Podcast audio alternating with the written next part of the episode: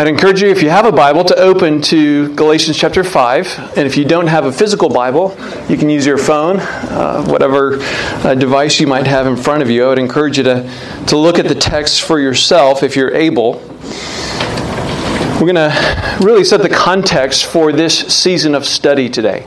You're going to be looking at the fruit of the Spirit throughout the rest of uh, these next uh, few months. And uh, today I just want to put the fruit of the Spirit in the context in which we find them. Just, you know, some of you have heard this illustration, and, and so you know it's, it's not something that I've made up.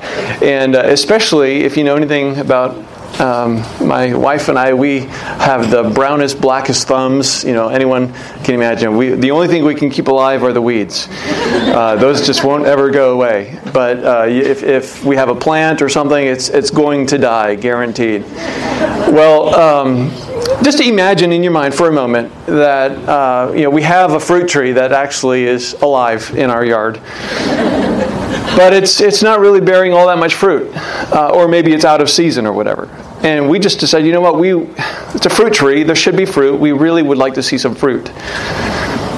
So I go out and I buy a bag of apples or whatever other fruit, and I take my uh, nail gun and I go out and nail that, that those apples to the tree. Look, honey. I, have made, I, have made this a fruitful apple tree. Know, that would be ridiculous, wouldn't it? You know, we just intuitively understand that's, that doesn't work. Uh, those apples are not going to last very long. Uh, they're they're going to rot. They're going to fall off, uh, and we're really not going to even want uh, to eat them anymore because now they have probably lead in them or something. um, or think about maybe a more true to life uh, example. Uh, you, maybe you've heard of Benjamin Franklin and his 13 virtues.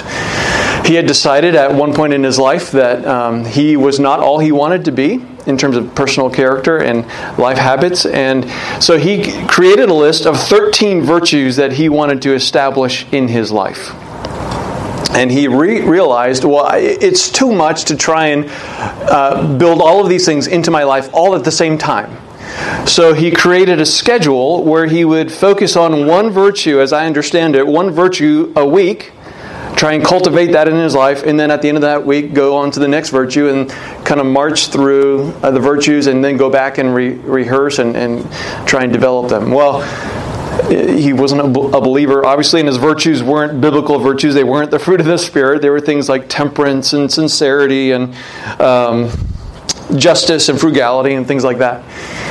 But he found that by trying to focus on each one once a week, uh, that he would experience measured success until his uh, attention was redirected to another uh, virtue.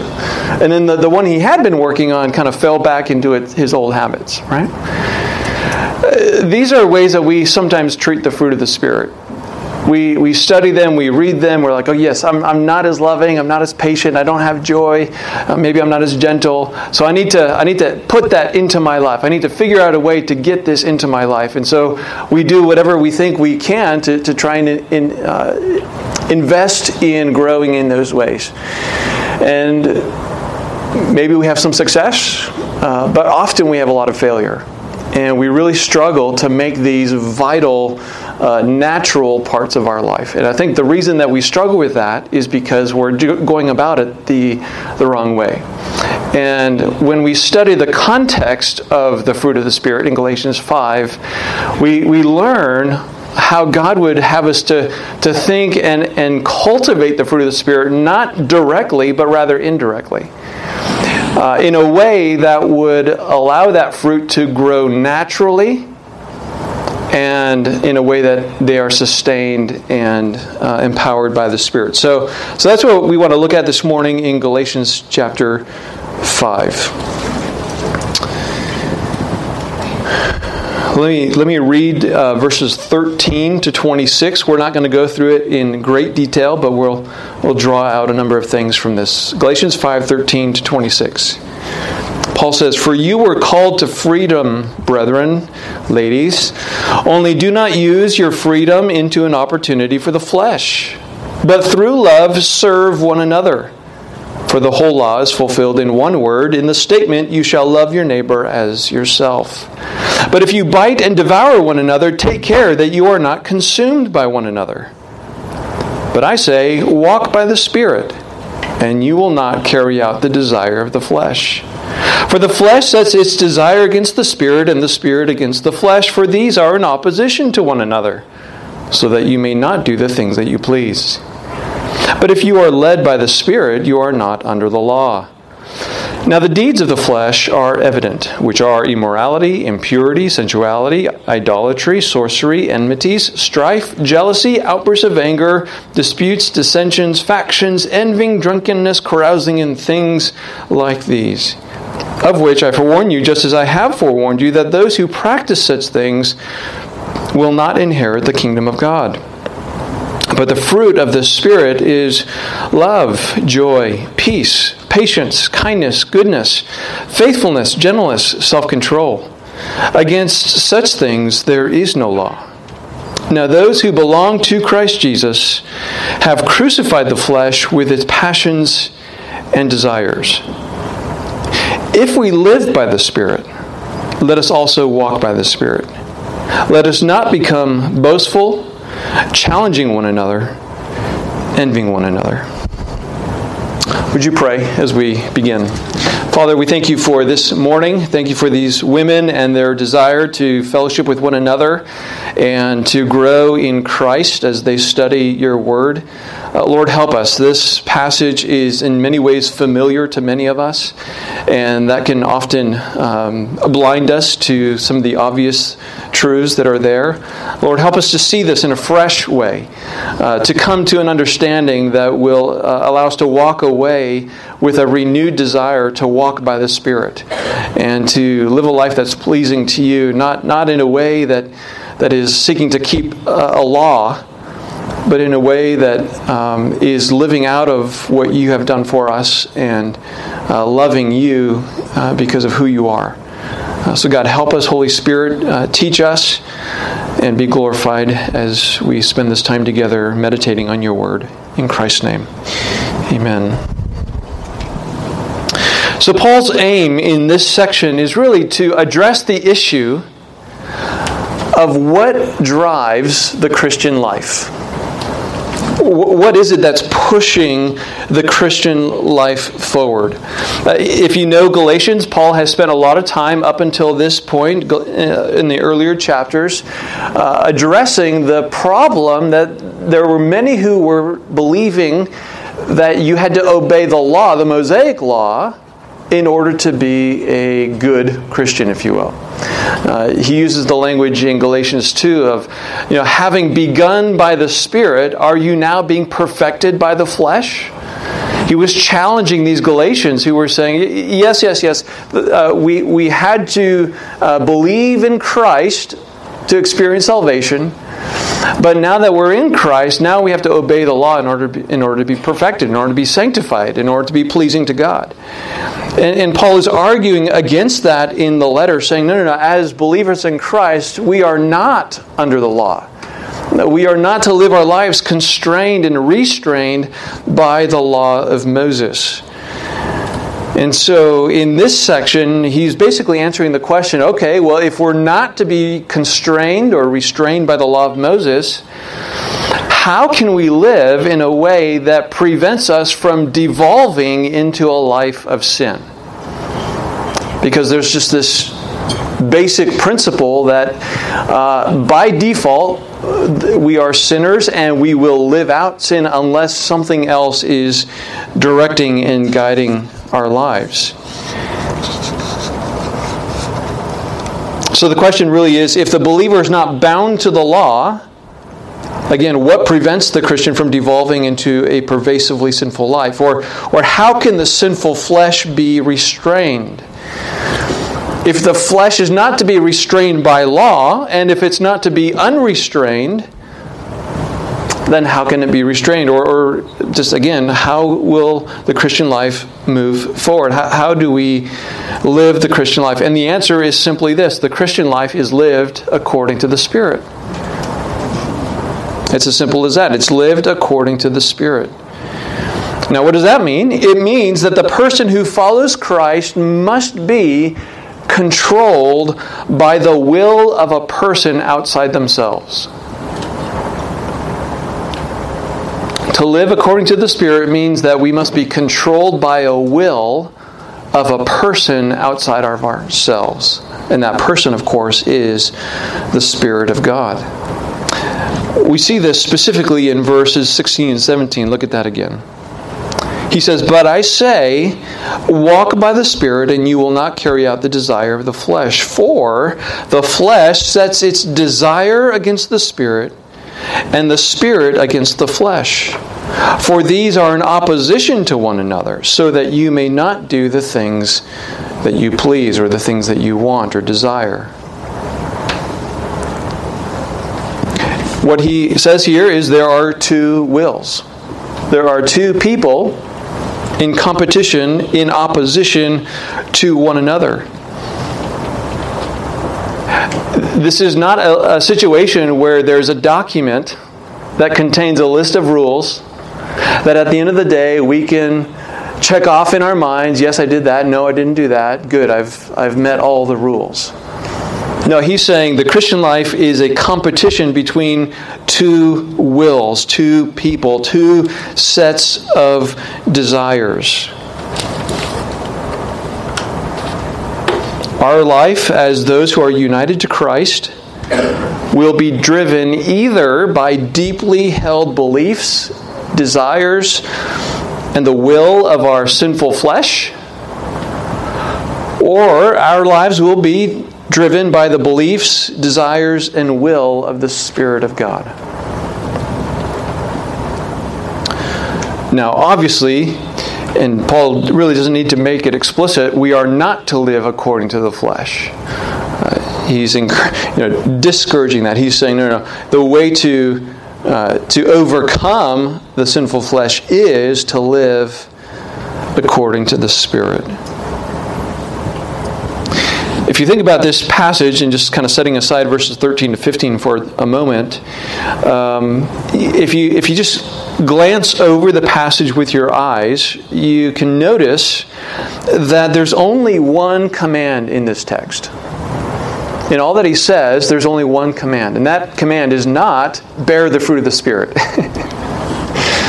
uh, the command, rather, is walk by the Spirit walk by the Spirit. Or, as he says in verse 25, uh, if we live by the Spirit, let us also walk by the Spirit. If you have another translation, it's, it's actually a different word in the Greek, but it's the same idea. Keep in step with, uh, follow the Spirit. Same idea as walking or living. So, Paul's purpose in this passage is to free the believer to free us from living according to the law on the one hand, and to free us from antinomianism. Uh, nomos is the Greek word for law. Antinomianism means anti law, that there's no law, meaning we live according to what's right in our own eyes. We do whatever we feel is right. We are not bound by any constraints. Uh, those are the two ditches of the Christian life either legalism, living by law, or antinomianism, anti legalism, if you will, living uh, according to the desires of the flesh. His, his purpose here is to help us to live and walk according to the Spirit. Now, how do you know? If you're, if you're just doing a self evaluation, if you're thinking about your life, however long you've been a believer, uh, how can you gauge where you might be walking according to the flesh versus walking according to the Spirit? And that's really what Paul gives us in verses 19 to uh, 23 he gives us evidences of what it looks like when a person walks according to the flesh or what it looks like when a person walks according to the Spirit. So he's not, in this particular passage, he's not giving us a list of don't do this, don't do this, don't do this, or do this, do this, do this. He's saying these are the signs of a person who's walking by the flesh or a person who's walking by the Spirit. And so you can see there in verses 19 to 21, I won't read it again, but that list of, of behaviors, of outward manifestations, uh, even to some degree internal um, sins like jealousy uh, and enmities, idolatry, uh, those are the things that come out of a person who is walking according to the flesh. So if you see those things manifesting in your life, that's an indication to you that, at least to one degree or another, you're walking according to the desires of the flesh. On the other hand, verses 22 and 23, which give us the fruit of the Spirit, again, are those are manifestations, those are evidences that uh, I must be walking by the Spirit, of course, with the Spirit's help, because that's what is coming out of me in the difficult moments. And we'll come back to the, the broader context uh, at the end. But notice that uh, verses 13 to 15, the beginning of the passage that I read, and then verses 20, verse 26, the last verse of that passage, speak to relationships. So, the, really, the broadest context, or not the broadest, but the, the broader context of the fruit of the Spirit is how we engage in relationship with one another. And so the, the lists in verses 19 to, to 24 of either the fruit of the, the deeds of the flesh or the fruit of the Spirit are a reflection in the context of our relationships with other people as to how are we doing walking by the flesh or walking by the Spirit. All right, so just a reminder again that these fruit of the Spirit in verses 23, 22 and 23 are not commanded here. They are commanded, though, in other passages. So I'm not re- releasing uh, all of us from any you know, sense of obligation. There, there is the command to love, there is the command to pursue peace, there is the command to rejoice, uh, and all the others have uh, their, their commands elsewhere in Scripture. But just here, Paul is using them as a reflection of one who is walking by the Spirit. Let's look a little bit closer as we uh, think about this uh, principle of the two competing wills again in verses 16 and 17. He says, But I say, walk by the Spirit, and you will not carry out the desire of the flesh. For the flesh sets its desire against the Spirit, and the Spirit against the flesh, for these are in opposition to one another, so that you may not do the things that you please. These two verses here tell us, explain to us, why the Christian life is so hard. If you've ever wondered why those sinful habits in your life, the sinful thinking, the sinful behaviors, uh, that, that come out of you, why those are so hard to overcome, here's the answer. The flesh sets its desire against the spirit, which is to say that those two are enemies. They are in opposition to one another. Or if you want to know what's required for you to overcome those sinful habits in thinking and behaviors, the answer is in verse 16 Walk by the Spirit, and you will not carry out the desire of the flesh. You know, something that's so easy to read and so hard to do, isn't it?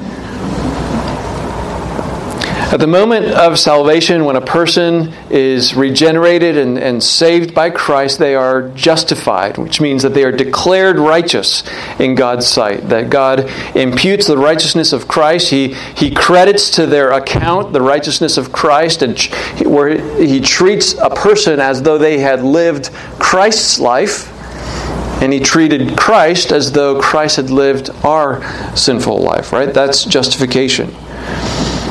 Also, what happens at salvation is we are positionally sanctified. Or the scripture just says sanctified, but we distinguish it and then we say we're positionally sanctified, which means we've been set apart from sin for God. To be sanctified, to be holy, means to be set apart, to be separated. And so Colossians 1 says that we've been transferred out of the kingdom of darkness and brought into the kingdom of light We've been cut off from the power of sin, that is to say, the, the controlling interest that sin has in our lives is cut off so that even though there's still influence, we no longer have to obey the desires of the flesh. Uh, we're certainly removed from the penalty of sin because we're no longer deserving of God's wrath because it's already been taken care of at the cross. So, sanctification, uh, positional sanctification, deals with both the penalty and the power of sin. We've been cut off from the penalty of sin, we've been cut off from the power of sin. Progressive sanctification is that increasingly in our life we are becoming more and more like Christ, and the power of sin is diminishing in our life. But even though we've been set free from the power of sin, it's still there, right? Verse verse 24 uh, yeah, verse 24 says, Now those who belong to Christ Jesus have crucified the flesh with its passions and desires. And so part of us wants to say, then why is it still so hard to walk by the Spirit? Isn't it crucified? Isn't it over and done with? Yes. But it's still there, right? You know, like a corpse, it hangs on us and it weighs us down. But unlike a corpse, it still talks to us. we can feel the, the desires and the interests uh, of the flesh. The cravings still come through, uh, even though we've been regenerated in Christ. And so, again, even though it's there and it has influence, because of the work of uh, sanctification, positional sanctification, where that power has been cut off, yet we still are influenced by it. But now we can we can say no to it.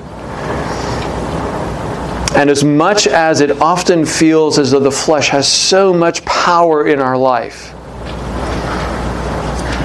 the truth is we only let me let me rephrase that. The flesh only has as much power as we give it.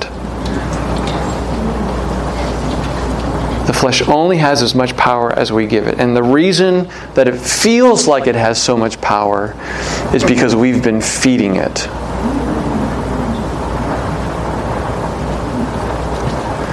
I forgot to mention earlier that uh, the, the title that you know was uh, announced for this was uh, sowing to reap and i take that from chapter 6 verse um, 7 where he says do not be deceived God is not mocked, for whatever a man or a woman sows, this he will also reap. Verse 8 For the one who sows to his own flesh will from the flesh reap corruption, but the one who sows to the Spirit will from the Spirit reap eternal life.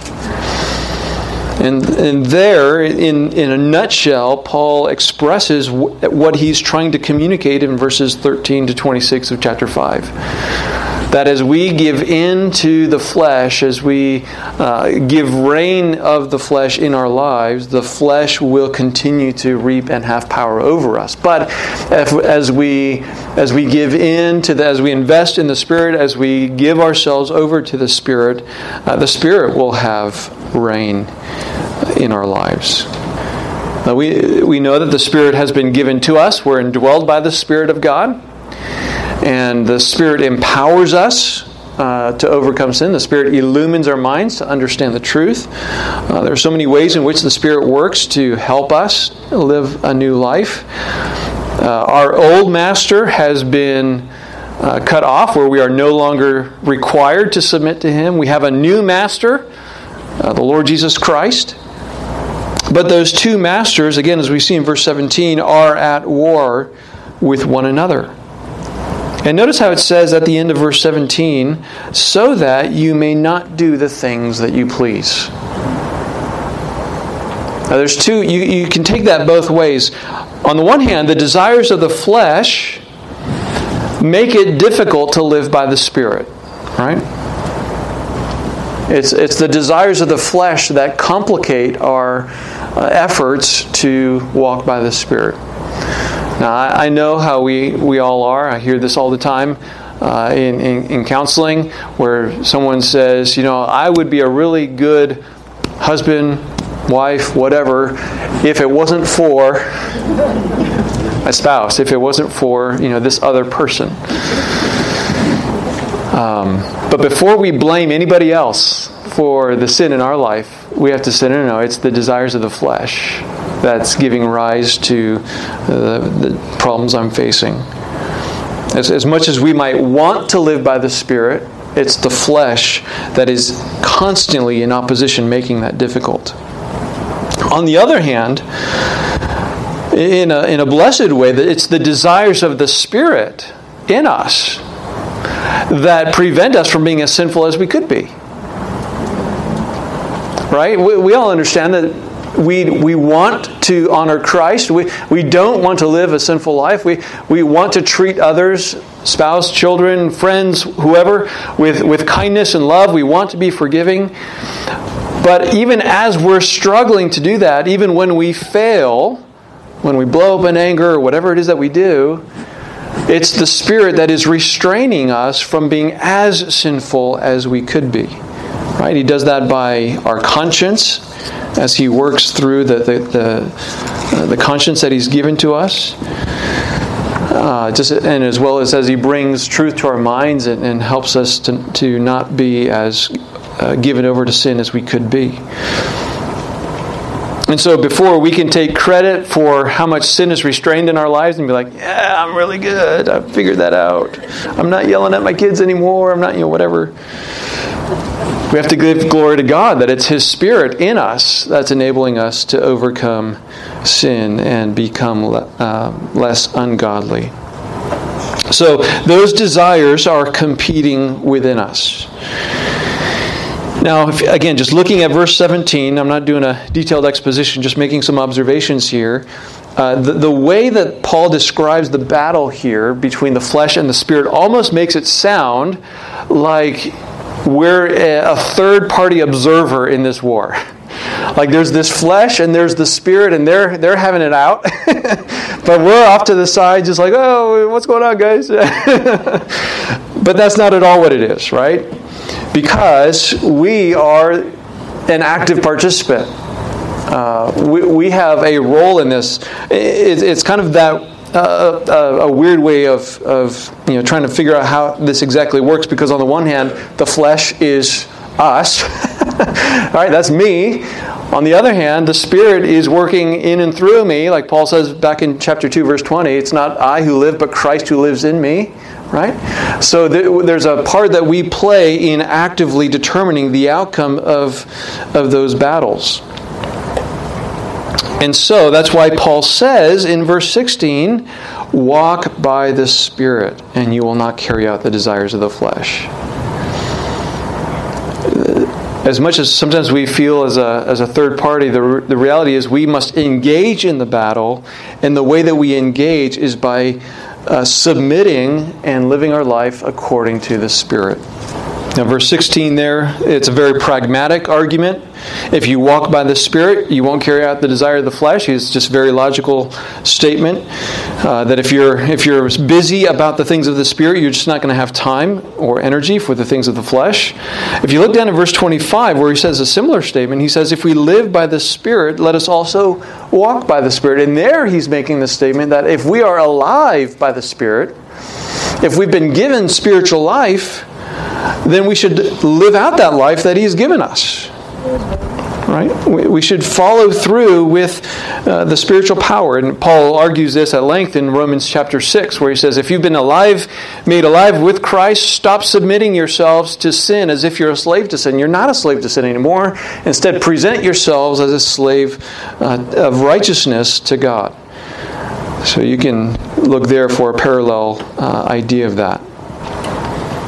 So, all of this is to say that if you want to reap the fruit of the Spirit in your life, all you have to do, all you have to do is sow into your life by living by the Spirit. Okay? Now, again, easy to say, what in the world does that mean? You wake up in the morning, okay, I'm going to sow to the Spirit, I'm going to live by the Spirit today. Now what? How do I do that? Well, uh, me, that's where I want to spend the rest of our time. okay. Um, I'm going to have to figure out how to curtail this. Um, you don't have to turn there, but just a few pages over is Ephesians chapter 5. I, I think there's a direct parallel between walking by the Spirit there in Galatians 5 and being filled by the Spirit in Ephesians 5:18 where Paul says, Do not get drunk with wine, for that is dissipation, but be filled with the Spirit. Right? There's a lot of different ideas of what does it mean to be filled with the Spirit. I, th- I think it's pretty clear what Paul means. When we get drunk with wine, what are we doing? We are taking in alcohol to a sufficient level that all of our inhibitions are removed. All of the restraints are taken away. And so what is in us comes out of us with no filters. That could be words, that could be actions. That's what drunkenness is.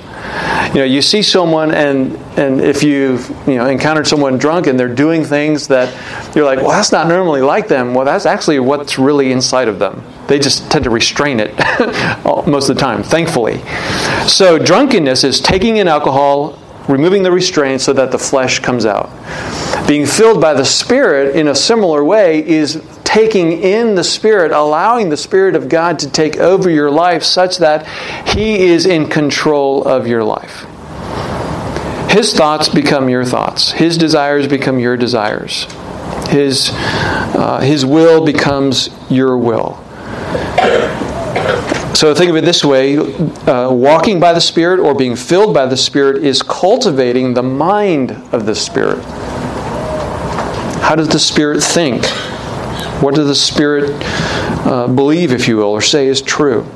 It's also cultivating the affections of the Spirit, uh, the desires, the values, and priorities of the Spirit. And then finally, it's cultivating the will of the Spirit. What does He want? What is His expressed will? What is He committed to? Now, I have a bunch of passages for each of those that we're not going to look at because there's no time. Um, but the, the idea is that the Spirit is a person, right? The Spirit of God is a person. He's the third member of the Trinity, divine, uh, holy, eternal, infinite. Uh, he's one member of the Godhead. And so rather than living our life according to a, a law, a set of rules of do's and don'ts, what is presented to us in Galatians of walking by the Spirit is you have to get to know a person. What, what does the Spirit think like? What, what, what is their heart? What is his heart, I should say? Uh, what, what are his desires? And I, I want to know him so that the more that I know him, I can be like him and I can imitate him. Right, it's very much what Paul says in uh, Ephesians 5 uh, 1 and 2. Be imitators of God as beloved children and he says, walk in love just as Christ loved us. And over and over again throughout the epistles, we see these uh, commands, these admonitions to imitate, to follow, to, to uh, uh, act uh, like Christ and, and do what he has done for us, do to others what he has done for us. Now that, that, can be rather challenging because you know you read the, the New Testament and there's there's a lot there. There's a lot of specific commands, and it can sometimes feel like, man, this is a law. I have to obey all of these things. I just want to remind you of something you already know, and that is that really it all boils down to two things. Right? The two great commandments. Paul alludes to that, or doesn't allude to it, he states it really explicitly in verse 14 when he says, The whole law, uh, this is Galatians 5, the whole law is fulfilled in one word. That is one statement. In the statement, you shall love your neighbor as yourself. Now, he hones in on that one because he's talking about in, in, he's talking in the context of relationships. But of course, we know, and Paul knows very well, that that's the second greatest commandment. And the first is what? Yeah, love the Lord your God with all your heart, soul, mind, and strength.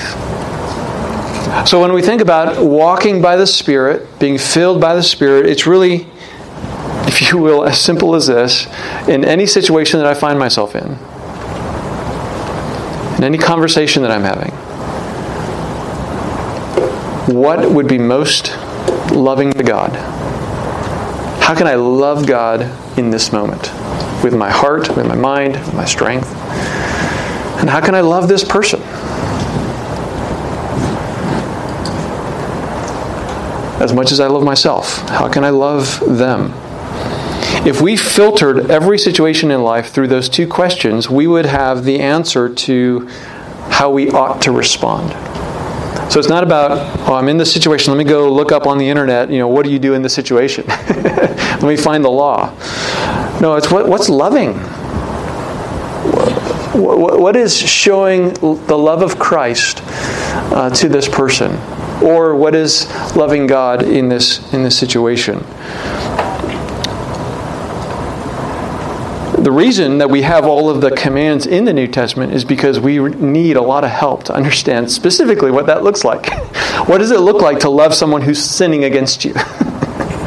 what does it look like to love your husband who is, is not treating you as Christ treats the church? Who's not loving you as Christ loved the church? What does it look like to, to love your children when they're disobeying you? Uh, what does it look like to love your coworkers who are antagonistic to you because of your faith or for whatever reason? Uh, we need the commands of the New Testament to help us kind of tease out all of the implications, or at least many of them, of what it looks like to love God uh, and love others. But fundamentally, it is just those two things. And so we, we can know that we're walking by the Spirit when that's how we're seeking to live to love God and, and to love others, and in all the ways that that looks like. Let me just end for now with this. So, verses 13 to 15, the first part of what I read, as I already said, verse 26, those that, that beginning and end of that passage are about relationship. He says, verse 15, if you bite and devour one another, take care that you are not consumed by one another. In verse 26, let, let us not become boastful, challenging one another, envying one another. The greatest opportunity we have to live out uh, the Spirit, to, to walk by the Spirit, is when we have very difficult relationships. That's when the flesh tends to come out, right? You look at most of the works of the flesh, and most of them have to do with conflict of some kind. And so, in those moments, in those situations, in those relationship dynamics where we're just at a loss of what to do, how do I, how do I engage with this person? What should be running through our minds or what can be running through our minds is how, how can I walk by the Spirit? How can I love God? How can I love others? How can I uh, have the same desires that the Spirit has in this moment? Contrary to the desires of the flesh, right? The desires of the flesh will always be self-centered. What can I get out of this? What do I want? You know, I want revenge. I want my way. It's all going to be selfish.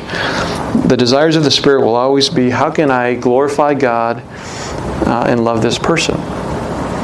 And so I just want to end with that, just to encourage you, knowing that we're all sinners and we all relate to other sinners.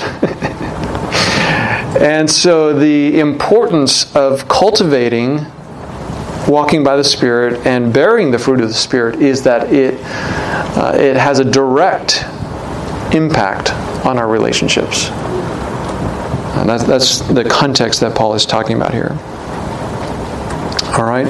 So uh, you're going to be studying each fruit, uh, each individual aspect of the fruit of the Spirit over the next uh, nine months or so.